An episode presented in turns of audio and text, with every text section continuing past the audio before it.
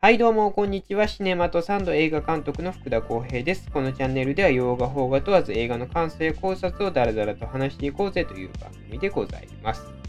ということでね、えー、ポッドキャスト第3回目になるんですけども1回目2回目はねブラックウィドウとロキということで MCU 関連でね長々とお話ししたんですが今回は新作映画紹介と題しましてですねあのまあ手短にちょっと話していればなと思います。というわけで、今回扱う作品は、ファイナルプランになります。はい、ということで、リーアム・ニーソン主演ファイナルプラン。皆さんご覧になりましたか？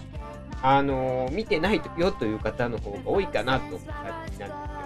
ただね、リーアム・ニーソン映画なんで、やっぱりここ洋画ファンなら押さえておきたいですよね。ということで、早速、リーアム・ニーソン主演ファイナルプラン紹介していきたいなと思います。まず、あのストーリーですね。あらすじの方を簡単にご紹介いたしますね。あの、公式ホームページに載ってるちょっとあらすじ読ませてもらいます。はい。リーアム・ニーソン、96時間シリーズでリベンジアクションに礎を築いた男が、最新作で最後の山に挑む。全米各地の銀行を襲い、あらゆる銀行を破ってきた伝説の爆破強盗カーター。事件の死傷者はゼロ。現場には一切の痕跡を残さず、その素顔を誰も知らない。全米犯罪師の伝説となった男が突然 FBI に奇襲してきた。彼は運命の女性アニーと出会い、罪を償い、人生をやり直すことを誓ったのだ。しかし、二人の冷酷な捜査官がカーターが盗んだ金を横領しようと彼を罠にはめ、アニーにも危害を及ぼす。愛のため、過去を捨て、新たな人生を踏み出すため、カーターは FBI 捜査官への復讐を開始する。爆発戦爆発と戦闘のプロカーターが挑むのは、奪われたもの全てを取り戻す前代未聞のファイナルプランだった。カーターの最後の恋と怒りが今、炎となって導火線に放たれる。ね。まあ、物騒なあらすじですよ。最後のね、最後の恋と怒りが炎となって導火線に放たれるとかね。大体リアム・ニーソン映画のあらすじってこういう物騒なの多いですよね。あの、このホームページのね、公式ホームページのあらすじが載ってるページがあるんですよ。ここにこう、あ今読んだあらすじがザって載ってるんですけど、ここの上のところにね、俺の声を邪魔するならば、ハゼロって爆発のね、バグでこう、ハゼロって書いてます。おもろいですね、この、この、この言葉がもうこういう、このね、でもこの言葉がもうまんま内容なんですよ。本当に、あの、リーアム・ニーソン邪魔するやつはみんな死ぬっていう、そういう映画です。痛い目に遭うんですよ、リーアム・ニーソンに逆らうと。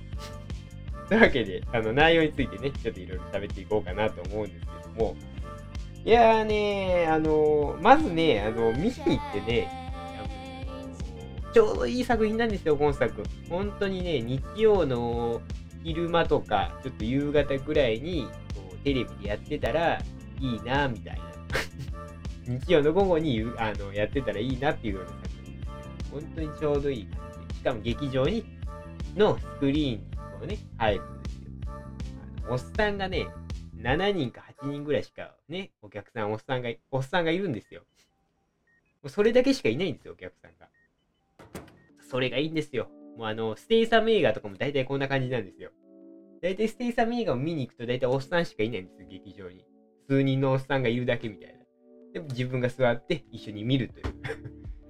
あい最高のね、やっぱ上映環境ですよ、こういうの。あの、洋画好きな人にとってはね、やっぱり。というね、あの、本当にちょうどいい作品でしたね。あの、予告編にね、アクションとかも結構ね、それこそね、今回のそのテーマとなってる爆発とか、そういうとこも結構たっぷり入ってるんですけども、実際本編はそこまでめちゃくちゃアクション多いかって言われたら、めちゃくちゃアクションが多いわけでもなく、まあ、爆発もその要所というか、あの、一番まあね、終盤のとこで鍵と鍵となるってほどでもないんですけども、爆発があるんですよ。人んち爆発させるんですけど で、敵の、敵の実家を、実家というかね、敵の自宅を爆発させるっていうのがあるんですけど、終盤に。まあまあ、それが一番大きい爆発だったんだな、みたいな感じですね。なんでまあまあ、内容的にも、こう、むちゃくちゃ、いわゆるそのなんか、期待しすぎず見れるというか、ストーリーもそのいわゆる予定調和な感じでまあ言っちゃえばそのねよくあるパターンですよ。ね、罪をかぶせられてでそれをこうねお面を返上するためにというかね自分に罪をかぶせた者たちを暴くためにこうそいつら追い詰めながら逃げながら追い詰めていくというね。大体よくあるストーリーですかね。あのウィリアム・ニーソン映画とかでもねステイさんの映画とかためそういうストーリーってありますけど。まあまあそういう感じのストーリーであのめちゃくちゃサプライズ的なものも別に起こらないんですけどそれでもやっぱりこう見たことあるストーリーなんでね大体大体がだからこう逆に安心して見れるというかはいなんで、ま、しっかり平均点は取ってきてくれるのがいいんですよやっぱりあのストーリーのね畳み方とかしっかりはしてるんでやっぱり平均点ちゃんと取ってきてくれる作品なんであの安心して劇場で見れます。そもそもまあリーアム・ニーソンが出てる時点でね、あのステイサム映画とかでもそうじゃないですか。あのね、ステイサムがいるという安心感とかっていうのがあるじゃないですか。僕だからね、ねちょっと話脱線しますけど、メグってあったじゃないですか。メグ・ザ・モンスター、サメのやつね、あれもまあ言っちゃえば、あんだけバカでかいサメが出てきても、あ、もうステイサムだからどんぐらいだろうみたいな。こんだけでけえやつが出てきても、ステイサムが主人公なんだからもうやってくれるだろうみたいなのが前提にあるじゃないですか。それと一緒ですよ。今回もリーアム・ニーソンなんで、いやもうお前そんなもん敵ね、敵が出てくるんですけど、そんなもんリーアム・ニーソンを怒らしたらどうなんだよお前みたいな。えらい目に遭うぞお前みたいな。って思いながら見れるんで、本当にね、あの、面白いですよ。はい。というわけで、今回もね、あの、リーアム、リーアマ、ね、兄貴はね、もうおじきですよ、おじき。リーアムの時期はね、やってくれてますよ、もう。あの、とことん、あの、ドスの効いた声でね、あ、おめえを追い詰めるぞみたいな、敵に電話するシーンがあるんですけど、いやー、来た来たみたいな。いつものパターンだよ、みたいな。っていう感じを披露してくれてます、今回も。はい。でね、今回ね、あの敵がね、敵が、あのー、2名ね、あのー、まあ、汚職警官というか、汚職 FBI ですね。のやつがこう、ね、リアム・ニーソン、えー、銀行強盗時代に、えー、取ったお金をね、まあまあ、横領しようとして、で、えーと、いろいろ罪をかぶせてっていうのをするやつが2人いるんですけども、ぶっちゃけそのうちの1人は結構いい人なんですよ。まあ、序盤からもう結構いい人オーラは出てるんですけど、あそのやってることは悪いことですよ。やってることは悪いことなんですけど、まあ、言っちゃえば相棒のね、あのやつに無理やり付き合わされてる感で最終的にちゃんといい人になって、協力はしてくれるので、家族もいてみたいなキャラクター、まあそこはあのしっかりあのいい人っていうので終わるんですけど、はい。まあもう一人ですよ、悪いやつが。こいつがね、あの、ジェイ・コートニーさんが演じてるんですよ。で、ジェイ・コートニーさんといえば、あの、あれですね、ターミネーターのジェネシスですよ。ジェネシスでカイルの役やってた人ですよね。あとは、えーと、ダイハードのラストデーのマクレーンの息子の役ですよね。まあ、そのあたりが多分皆さん見たことある役どころなのかなって感じですけど、はい。あの人がね、あのもう悪いやつなんですよ。クソ、クソ FBI ですよ、本当に。あの、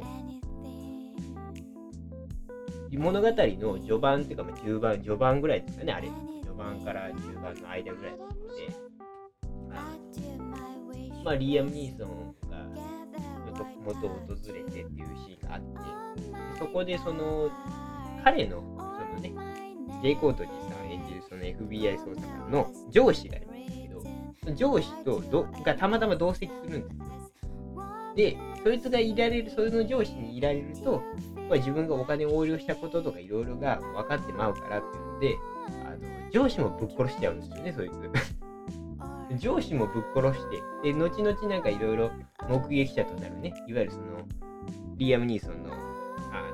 彼女というか、役の人がいるんですけど、その人も、いわゆるまあまあ現場を見ちゃう人なんですよ。で、まあそいつも目撃者だから、今病院入院してるらしいから、そいつも殺しに行こうぜみたいなことを相棒に言ったりもするんですよ。で、実際殺しに行こうとするみたいな、もうね、で、その前にも行った病院送りにしたりとか、本当にね、悪いやつなんですよ、こいつが。あの、お前よく FBI で今まで入れたな、みたいな。あの、過去にもなんか汚職的なね、なんか、と、あの、押収物をちょっとパクったりとかっていうのはしてたみたいな描写はあるんですけど、お話が出てくるんですけど、まあでもその、なんていうんですかね、やることがもうあの、そんななんかあの、ね、横領するとか、そういう次元じゃなくて、もうあの、バレそうになったらもうあの、人でも何でも殺すよみたいなスタンスで来るんですよ、ずっと。お前よく、よく逆にすごいなみたいな。いや、すごいキャラクターでしたよ。もう何でもやるぜみたいな。そこまでなるみたいな。あれはちょっと、あの、こいつやりすぎだな感はありましたけどね、本当に。あの、もう犯罪者の思考なんですよ。お前なんで FBI で今まで入れたんだよっていう表向きだけでもっていう感じのあの悪役です、今回。はい。いや、彼は良かったですね、なかなか。あのもうね、あの、あまりにも彼がひどすぎたんで、そりゃリアム、リアム・ニーソンにやられるよと。おめえなんて、みたいな。お前それやられるわ、みたいな。ボコボコだよ、みたいな。命もねえよ、おめえ、みたいな 感じですよね。はい。ということで、あの、そんな感じでした。いや、でもね、このね、悪役もいかれてるんですけどね、あの、このね、あの、ストーリーの方にも出てる、この彼女ですよね。あのリアムがいわゆる恋に落ちる、あの、アニーという女性がいるんですけどね、この人もね、あの、ちょっとね、頭おかしいんですよ。あの、最初はね、あの、最初はそのリーアム・ニーソンが、そんな銀行強盗だと知らずに付き合ってたんですよ。それで、まあ、リアム・ニーソンがその人と結婚したいと思ったから、あの打ち明けようっていうので、あのただ、こういろいろね、のその FBI の関連とかが出てきて、なかなか打ち明けられずにいてっていうので、で、まあ、逃走、一緒になぜか逃走する羽目になるんですよ。で、その逃走する中で、実は僕、こういうこういう人だったんだよっていうのを打ち上げられて、はぁみたいな。まあまあ、そりゃそうなりますよね。あの、伝説の強盗だったんだよみたいなこと言われても、はぁみたいな。マジ、マジかみたいな。あのはまあまあ当たり前の反応ですよ。で、今私犯罪者といるのみたいな感じで、もうなんかもう発狂しておかしなことになるんですよ。まあ、そこまではまあ普通の人間の反応ですよ。でもね、そっからね、だからまあリーアム・ニーソンが敵を倒していくわけじゃないですか。追っ手をね。追っ手を倒したりとか、あとはなんか爆弾をね、モーテルかなんかで爆弾をこう組み、一人で組み立ててみたいな。爆弾を作ってみたいな。で、それをこう、ね、じっと眺めてるみたいなシーンがあるんですけど、かっこいいって言い出すんですよ。あ、あなた爆弾作れるなんてかっこいいわ、みたいな。こいつ正気かよ、みたいな。で、あげくはね、あげくはですよ。私もこの仕事手伝わさせて、みたいな感じで、あの、見張り役だったりとか、なんか伝達役だったりとかっていうのをやり出すんですよ。いや、この、この女正気かよみたいな思うんですよ、本当に。あのね登場人物が正気じゃないんですよ、ヒロインが。ただの逃げ惑うヒロインとかじゃないんですよ、巻き込まれる。あの、自分から、最後の方なんてもう自分から言ってますからね。巻き込まれに行ってるというか。ほんで、あげくかっこいいとか、爆弾作れるなんてかっこいいって言い出すんですよ。いや、それかっこいいですけど、その、登場人物としては正気じゃないでしょ。うん、このヒロインはね、ちょっと正気じゃなかったんですよ。なんかね、前回もなんかあのー、リーアム・ニーソン主演のあの、スノー・ロワイヤルっていうね、あの、映画があったんですけど、まあ見た方も多分いるかもしれないんですけど、あれもね、登場人物がね、リーアム・ニーソン相変わらず狂ってますよ。そりゃ。あのおっさんは。まあ、あの、ブチ切れたらもう手のつきようのないおっさんです。もう地獄のそ、そ、そこまで追い詰められますよ。それはいいんですけど、あの、スノーロワイヤルもね、あの、その他の敵側もなんかこっちの味方側というかね、側の人間も全員なんか狂ってたんですよ、発想が。なんかまともなやついねえっていうか、なんでその発想なんのみたいなやつばっかりだったんですよ、スノーロワイヤル。今回もね、敵のその FBI のやつもおかしいし、みたいな。あのー、ね、リアム・ニーソンもまあまあおかしいし、みたいな。で、あげく、このヒロインまでおかしいし、みたいな。狂ってるやつばっかなんですよ、今回も。その視点でね、こいつら狂ってんなと思いながら見ると、それそれ面白いんで、あのー、この話聞いて、まだ見てない方おられたら、ぜひちょっと見に行ってください。あのー、これは狂ってるわと思えるんで、特にそのヒロインに関しては。中盤あたりからこいつ、ちょっと、ちょっとこいつおかしいぞと思い出す、出しますんで。はい。めっちゃでも、あのー、な、なんでしょうね。面白かった。なんかもう本当に、本当にちょうどいい作品なんですよ。もう何回も言いますけど。ちょうどいい作品なんです。もうなんか、ぼーっと何も考えずに見るのにちょうどいい作品です。というのがね、あの、ファイナルプラン。でね、このファイナルプランね、ちょっとあの、あの、ま、豆知識というかあれなんですけど、あの、これね、日本語題はファイナルプランという題名なんですけど、現代がね、ああの向こうの現地でのね、アメリカのでの公開された時の題名が、ホーネストシーフという題名なんですよ。このホーネストシーフという題名ね、あの日本語訳すると正直な泥棒というね、大体そういう役になるんですけども、ここがね、また、あのね、ストーリーとちゃんとリンクしてるというか、なんだとこの題名でも全然良かったんじゃないかなって個人的には思うんですけど、日本語題ね。あの、まあ、ファイナルプランの方があのバッカっぽさ出ていいっすよね。ね、あの B 級洋画、洋画、B 級洋画のあのバカっぽさが出てていいですよ。あの多分この映画も多分あれですよ。あの半年ぐらいしたら、あの近所のゲオとかのあの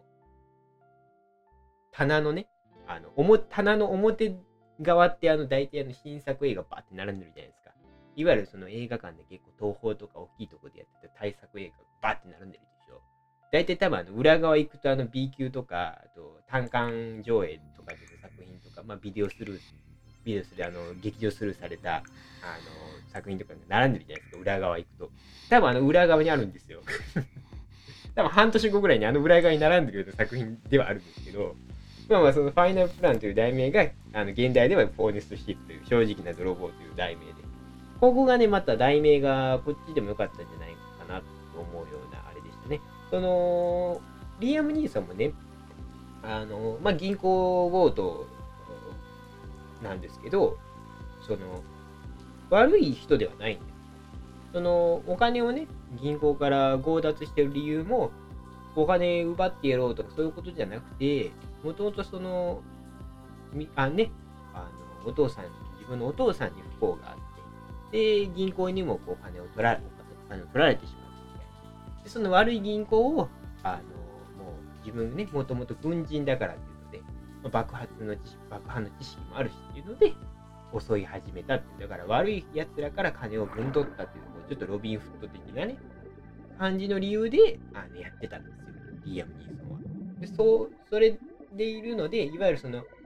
いい人ではあるんですよ。だから。いい人ではあるんで、結構、まあ、